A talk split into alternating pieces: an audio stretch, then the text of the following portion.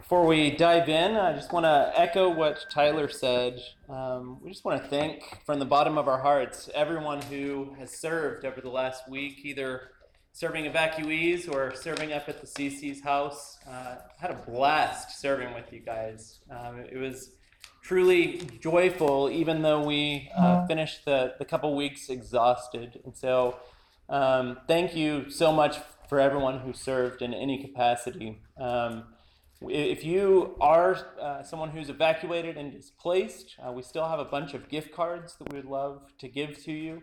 Um, if you're just a, a, member of the church, we also would love for you guys to take some gift cards that you can personally disperse to those who, who are maybe neighbors or friends or coworkers who are displaced. And so, um, while the first section of us serving evacuees, or what we're calling phase one, has come to an end. Uh, it's going to be a, a, long road of serving these families and continuing to be the hands and the feet of Christ. And so um, I just want to be an encourager to spur us on to, to continue to be faithful, to continue to be consistent, um, because that's who God is. He's not a God who helps once and then, then quits. Um, he's a God who continually, faithfully serves us. And so we want to turn around and, and do the same thing to our community.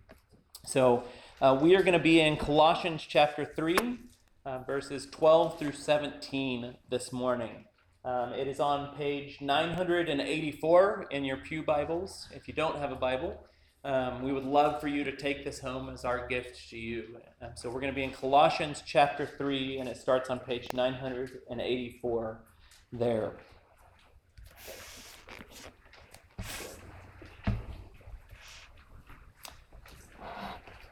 So today we will return uh, to the book of Colossians in our series through the book of Colossians. Today uh, is part two of a two part sermon which started uh, in verse 5 a couple weeks ago and, goes through verse 17 of chapter 3. Um, to kind of catch us back up, here's where we've been so far in the letter. Uh, Paul has spent the first two chapters of the letter of Colossians telling us who Christ is and what he's done for us. Um, he's taught us the glorious doctrine of the supremacy of Christ in all things. In chapter 3, he then turns his attention not so much to doctrine, but to our deeds based upon that doctrine. So, in verses 5 through 11, two weeks ago, he, he told us that in light of the gospel, we are to kill sexual sin.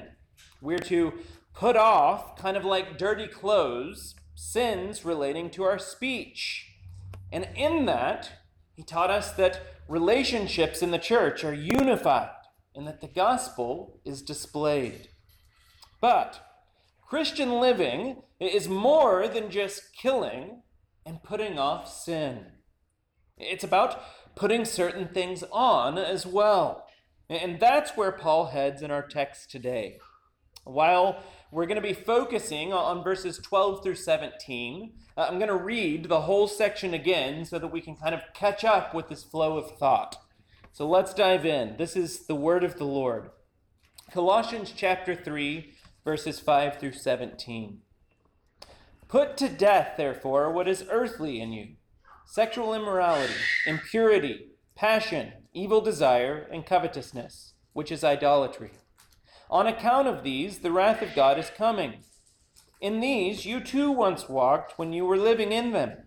But now, you must put them all away anger, wrath, malice, slander, and obscene talk from your mouth. Do not lie to one another, seeing that you have put off the old self with its practices, and have put on the new self which is being renewed in knowledge after the image of its Creator. Here there is not Greek and Jew, circumcised and uncircumcised, barbarian, Scythian, slave, free, but Christ is all and in all. Put on, then, as God's chosen ones, holy and beloved, compassionate hearts, kindness, humility, meekness, and patience bearing with one another. And if one has a complaint against another, forgiving each other, as the Lord has forgiven you. so you also must forgive.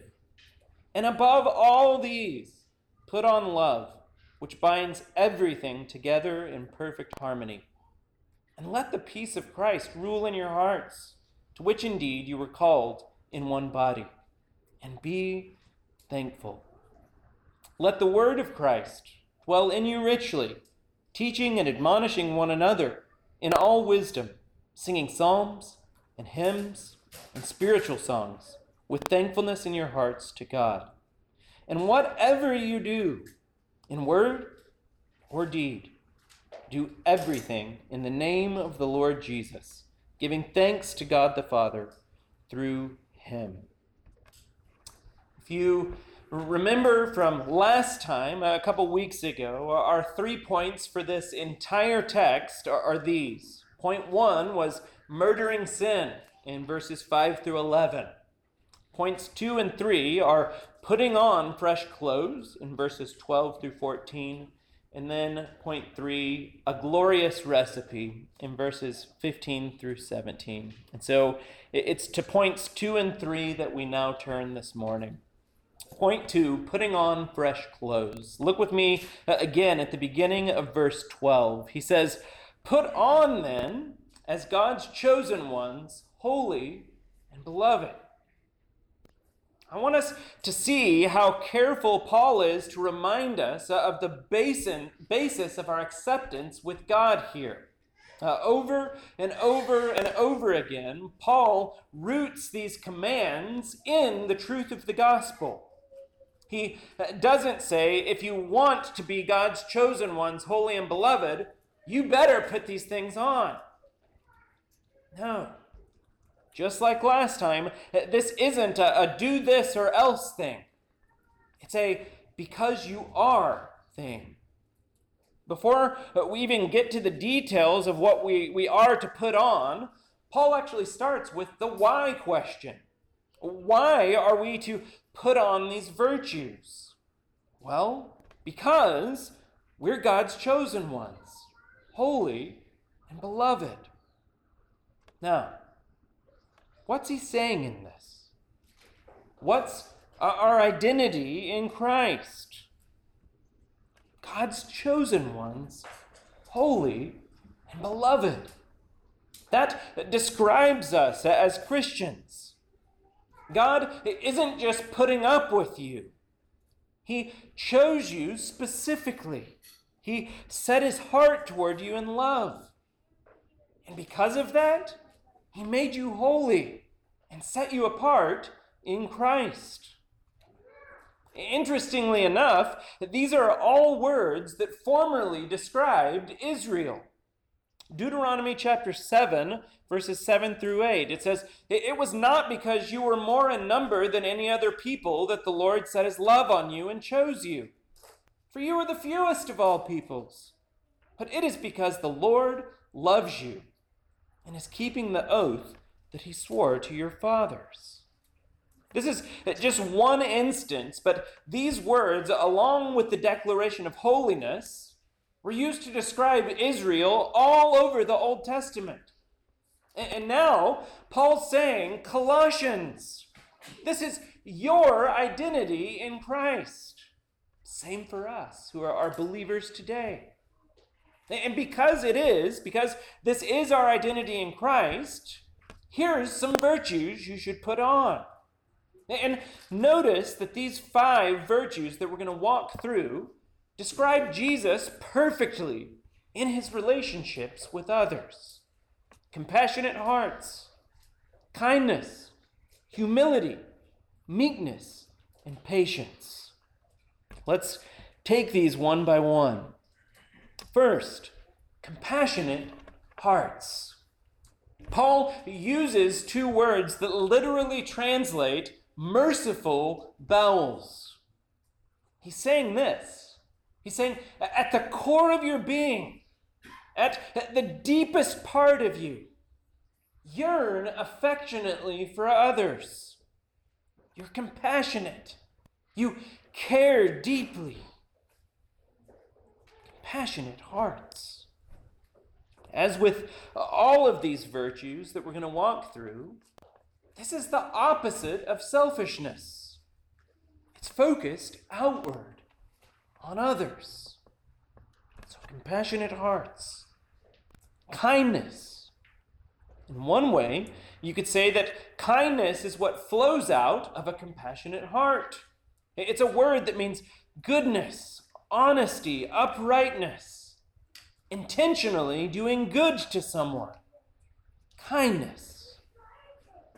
Let's just admit, this doesn't come naturally to us, but it's part of the fruit of the Spirit. I didn't point this out a couple weeks ago, but all of this is a work of the Spirit. Even the sin killing part. We looked at this verse a couple weeks ago, but check this out again. Romans chapter 8, verse 13. This is about killing sin. It says, For if you live according to the flesh, you will die. But if by the Spirit you put to death the deeds of the body, you will live. So, putting to death the deeds of the body or sin is done by the Spirit. Putting on virtue is also by the Spirit. None of this happens by merely gritting your teeth and trying harder. That's not Christianity. All of this comes through reliance upon God and walking in the Spirit. When you walk in the Spirit, Christ is magnified, and your life begins to look like Him. Sin gets killed, and the fruit of virtue flourishes. In other words, being spirit filled isn't about ecstatic experiences, it's about holiness. Next word humility. Compassionate hearts, kindness, and humility. This is a spirit of lowliness. As Tim Keller has said, it's not thinking less of yourself, it's thinking of yourself less. And again, this is Jesus. This describes Jesus perfectly. Look at what Jesus himself says. Matthew chapter 11, verses 28 and 29. Jesus says, Come to me, all who labor and are heavy laden, and I will give you rest. Then he says, Take my yoke upon you and learn from me, for I am gentle and lowly in heart, and you will find rest for your souls. The word that, that Jesus uses there for lowly is the same root word that Paul uses for humility in our text today. Um, by the way, uh, this book, Gentle and Lowly, um, I, I, can't recommend it enough. It's, it's maybe one of the best books I've read outside the Bible in the last five years. So um, I know you can tune me out because I recommend books all the time, but like you can ignore the like read this one. Um, fantastic. Jesus was the most humble person who ever lived. We see what Paul says about him in Philippians 2, verses 3 through 8. It says, Do nothing from selfish ambition or conceit, but in humility count others more significant than yourselves. Let each of you look not only to his own interest, but also to the interest of others. Have this mind among yourselves, which is yours in Christ Jesus. So he's telling us to, to have a posture of humility, but why? He roots it in verse 6 and who Jesus is. He says, Who, though he was in the form of God, did not count equality with God a thing to be grasped, but emptied himself by taking the form of a servant, being born in the likeness of men and being found in human form, he, meaning Jesus, humbled himself by being obedient to the point of death, even death on a cross. You see that? Our humility springs from the gospel. We're called to be humble people because Christ humbled himself for us. So, we're to put on compassionate hearts kindness, humility. Next, Paul says meekness. This is the word Jesus used when he said that he was gentle in the passage we just read. Gentle and lowly. It's a word that means considering others, and a willingness to forego our own rights. You guys see how others focused these virtues are?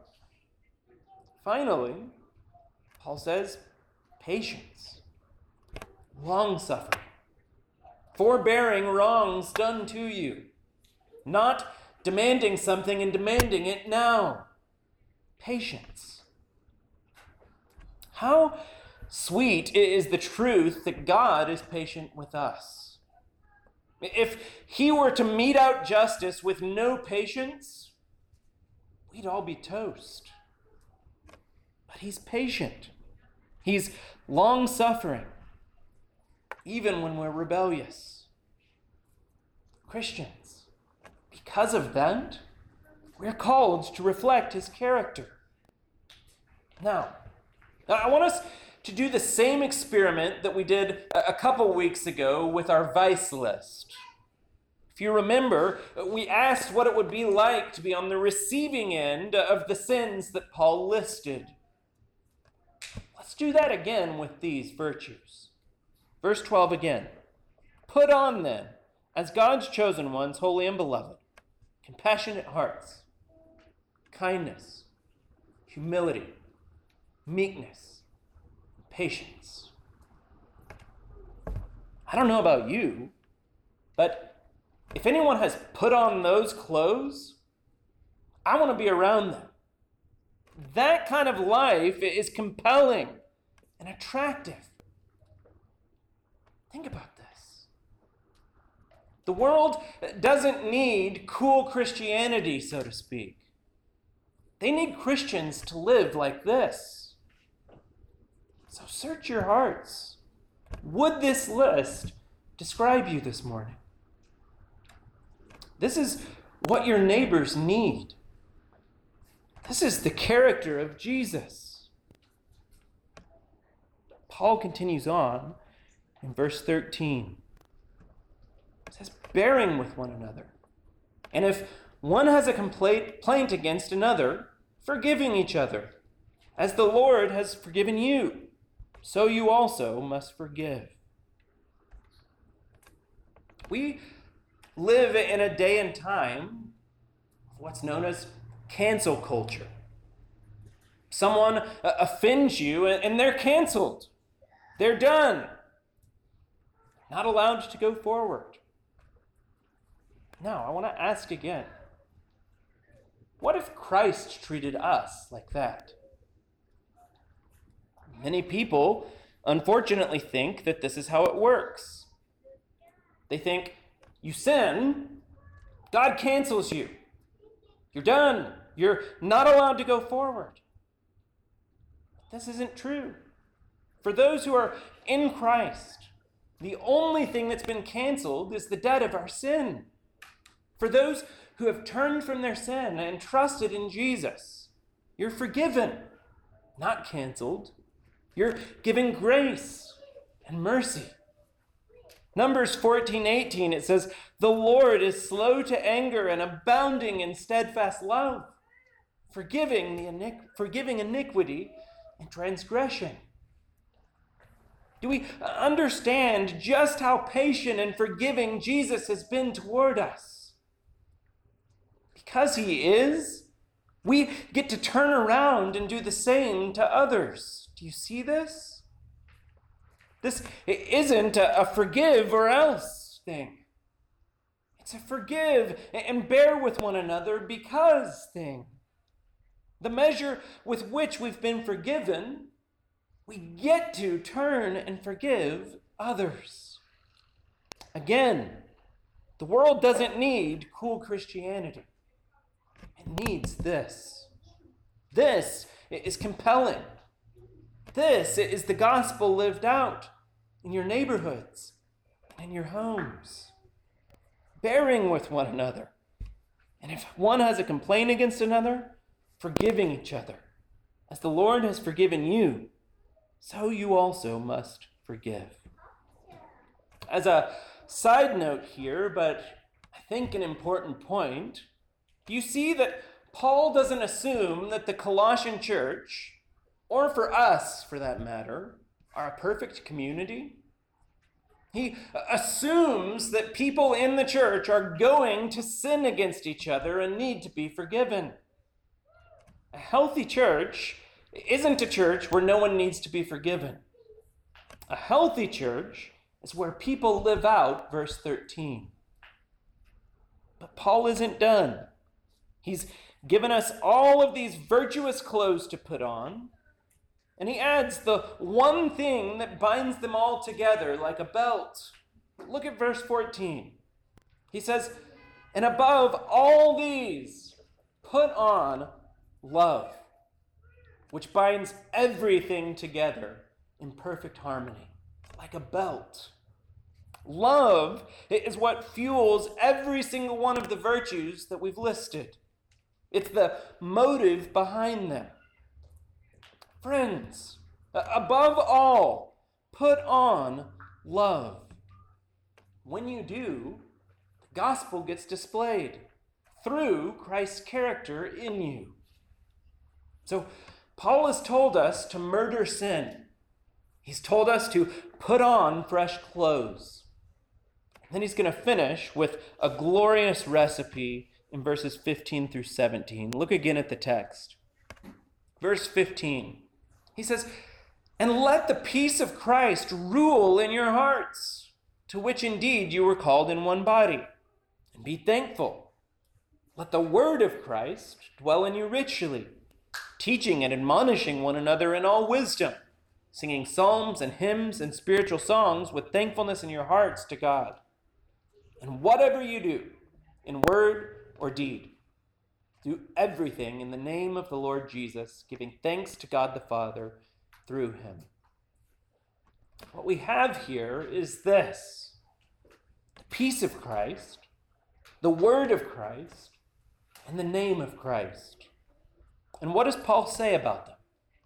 First, he says, Let the peace of Christ rule in your hearts there were ever a time that the peace of Christ is needed, it's now.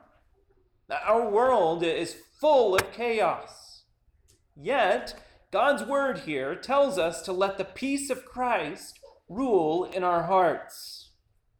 So, what is the peace of Christ? Well, it's different from any other kind of peace, according to Scripture. In John chapter 14, verse 27, Jesus says this He says, Peace I leave with you, my peace I give to you. Not as the world gives, do I give to you. Let not your hearts be troubled, neither let them be afraid. So, this peace of Christ, it's a sense of wholeness and completeness and well being. And in Scripture, the, the peace of Christ is almost always paired with the presence of Christ. So here's the deal the peace of Christ is both a present and a future reality. Because we know that Christ is with us, we can have true and total and whole peace, no matter what we're going through here on earth. It's present reality. But even more, the peace of Christ rests on a future hope. We can go through hell on earth, even to the extent of losing our lives. But Christ has secured our eternal inheritance. That can't be taken away from us. Think about it this way. If it were possible for me to have an infinite amount of money in my bank account, infinite amount of money, and my car got wrecked, it is a true hardship, but I'm not anxious about it. Because remember, I've got an infinite amount of money. Let's say I lose a million bucks, even. Still not anxious because I've got an infinite amount of money still have peace. In a spiritual sense, that's what we have with the peace of Christ. We've been given eternity. As real and painful as earthly suffering is, And, and we never want to downplay that.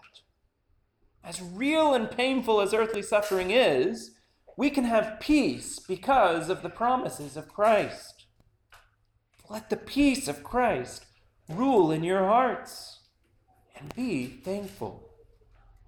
Next, he says, Let the word of Christ dwell in you richly, teaching and admonishing one another in all wisdom, singing psalms and hymns and spiritual songs with thankfulness in your hearts to God.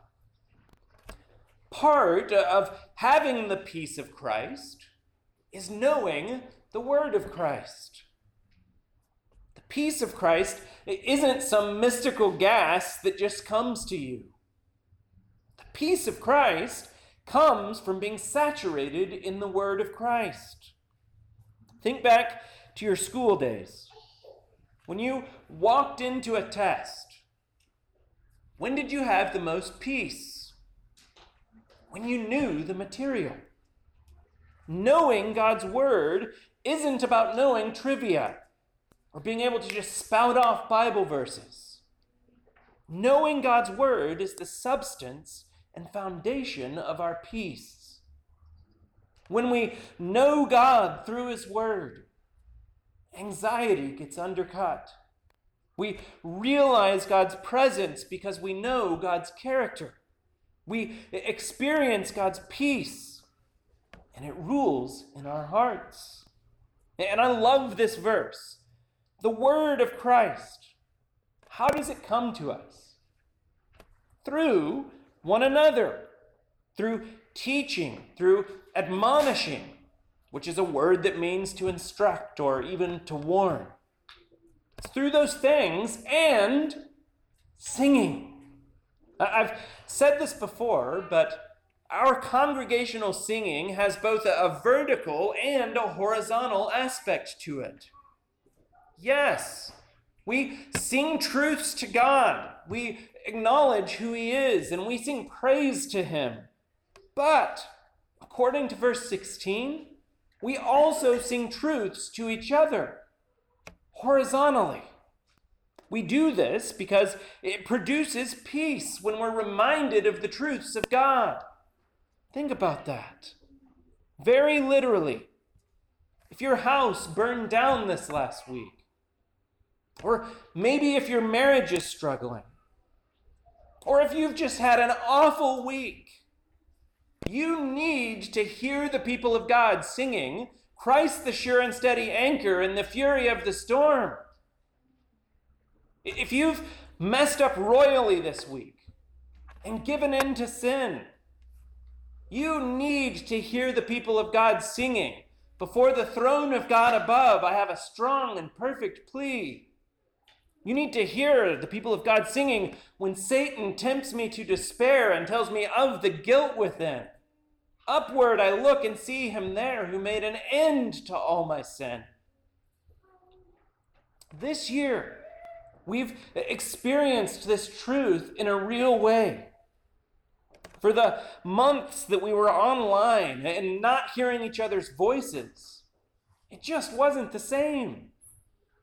But being here, gathered together, hearing each other sing the truths of Scripture, it's a glorious thing. We sing to God, but we sing to each other. Let the word of Christ dwell in you richly, teaching and admonishing one another in all wisdom, singing psalms and hymns and spiritual songs with thankfulness in your hearts to God. Finally, verse 17, he finishes by saying, And whatever you do, in word or deed, do everything in the name of the Lord Jesus, giving thanks to God the Father through him. Do you see how comprehensive this is? He says, Whatever you do, word or deed, those are the two ends of the spectrum. Essentially, Paul's saying, in everything, in eating, drinking, school, sports, work, serving, spending, marriage, driving, shopping, exercising, surfing, cleaning your room, conversations, public and private, do and say in the name of Christ. Do your words and actions support the claim of Jesus? Christians, Christians are made to reflect the image of God. We're made to clarify who God is by how we live and how we speak. So when the world sees our deeds and hears our words, the world should better understand who God is. In word and deed, we do everything in the name of the Lord Jesus. We represent him. This is what matters. It's not about what you do, it's about why you do what you do. What matters is what motivates you to do what you do at work. You have people all around you doing the exact same job as you. But why you do it as a Christian, it's different. You're there representing Christ. You're his ambassador to your coworkers, your neighbors, and your family, and your friends. You're there in the name of Jesus You see the scope of this? This means that in everything that you do, you matter. And I mean this in the Texas sense of y'all. You. All of you. Not, it's not as if in a spiritual sense, only my job as a pastor matters. No.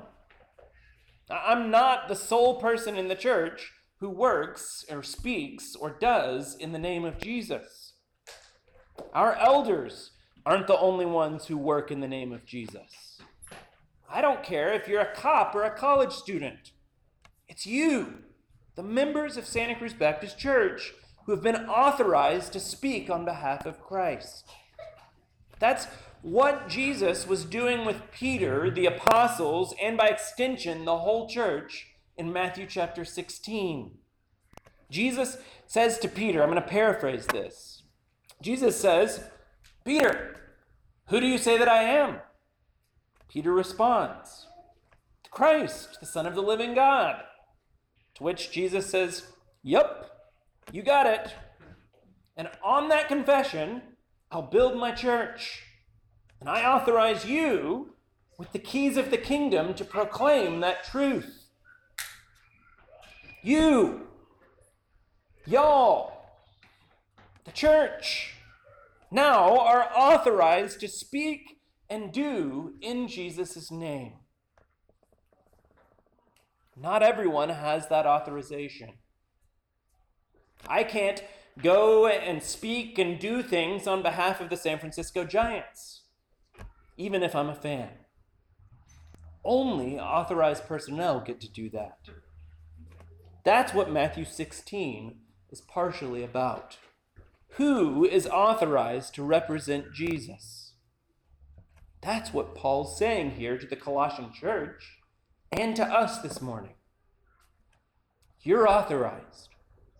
Now, in all you do, as an authorized person, do it in Jesus' name. You've taken off the rotten clothes of verses 5 through 11. You've killed sin. You've put on the virtuous clothes of verses 12 through 14. You've let the word of Christ produce the peace of Christ in you. Now, go represent Jesus to each other, to the world. This is the gospel in action. This is the result of what Christ has done for us. Let's pray.